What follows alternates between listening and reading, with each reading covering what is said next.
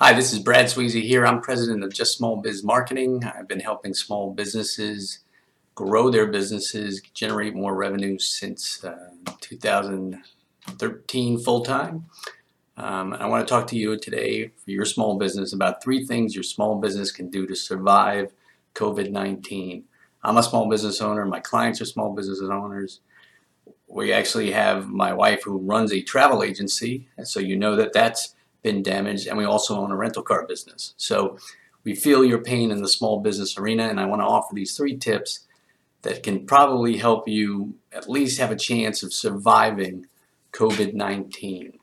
So let's take a look at them. First, you gotta adjust your prices downward.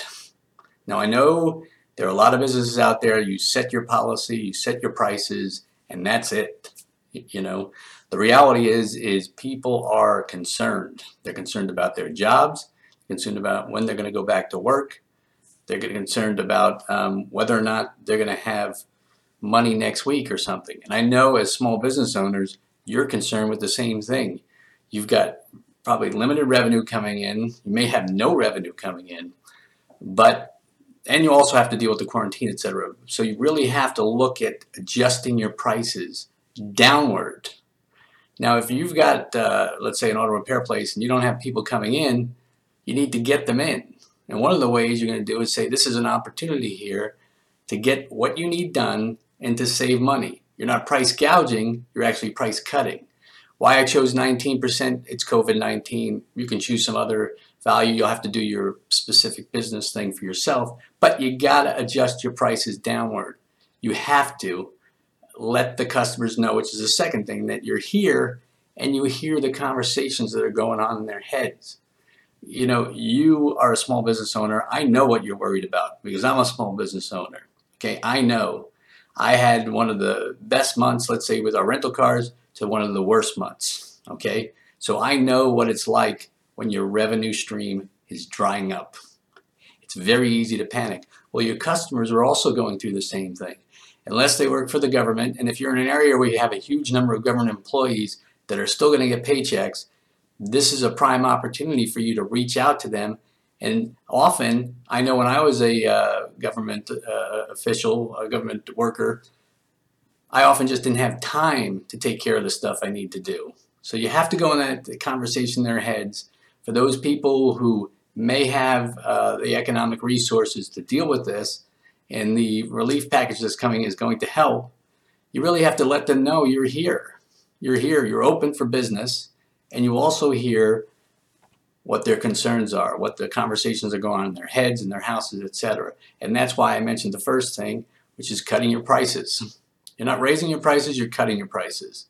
You're feeling the pain, and you're doing your best to mitigate your pain and their pain, so you cut your prices.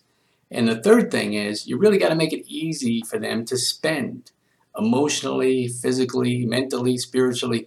You have to make it easy for them to spend. If you can accept payment terms, then do it. You know, this is not business as usual. And if you act like business as usual, you're going to maximize your chances of not surviving this if you don't have a large cash savings set aside.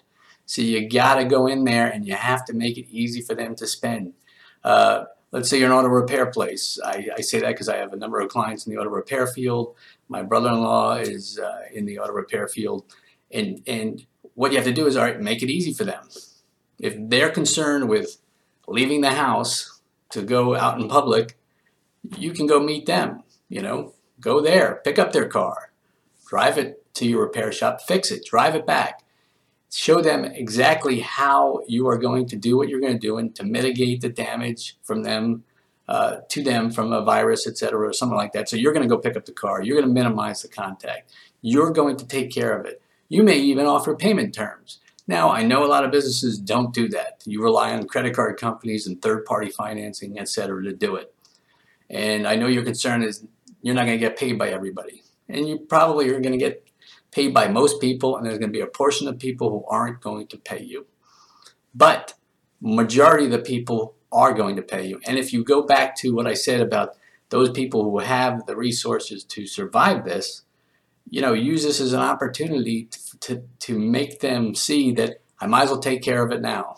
I'm doing nothing else, and I even want to get out of the house maybe. There's some people like, I want to get out of the house. I've seen more people walk, ride bicycles, and outside than I've ever seen here in Florida, ever, you know.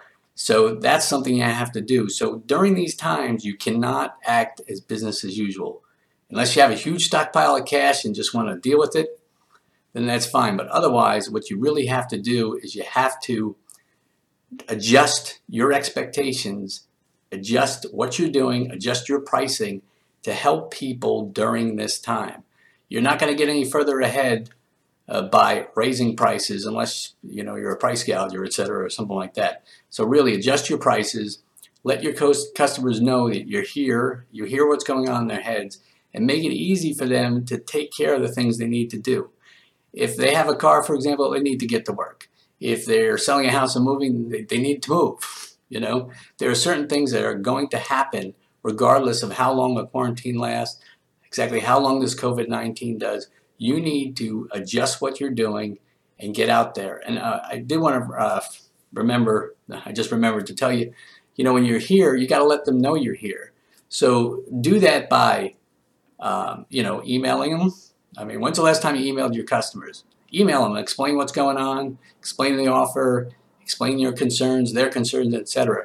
Contact them. You can reach out to social media, you know, Facebook, etc. Everybody does it. So, you know, you can do it. Don't expect without some advertising that you're going to reach a huge amount of audience from that. Direct mail is also great. You know, well, direct mail. I'm at home. I'm waiting for the mail to come. You know, it's about one of those times where most people are home during the week when the mail's coming. Mail them a postcard. You know, it's not that expensive. Okay. And you combine that with your email, your Facebook. And the other thing is calling your customers. You can actually call them. I think we forget that these days, that you can actually pick up the phone and call people. Let them know what's going on, see if they have any concerns, see how you can help them. Pick up the phone and call. You know, when I was a financial advisor, we used to call dialing for dollars, right? You get on the phone. It's a very effective way to do things. We've somehow forgot that, but reach out on the phone and call people. You know, you're going to learn a lot. You might address something that they haven't, or you might be able to address something, that concern they have that they've just been neglecting. I mean, do it. You know, going back to my business on the car side, for example, which is not the marketing, the car side, we're getting hammered. But what am I using this time for?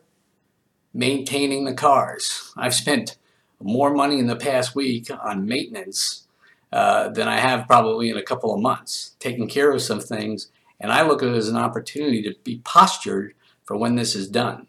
So if you need some help in this planning and immediately surviving, you know, the COVID-19, give me a call. My number's right there on the screen.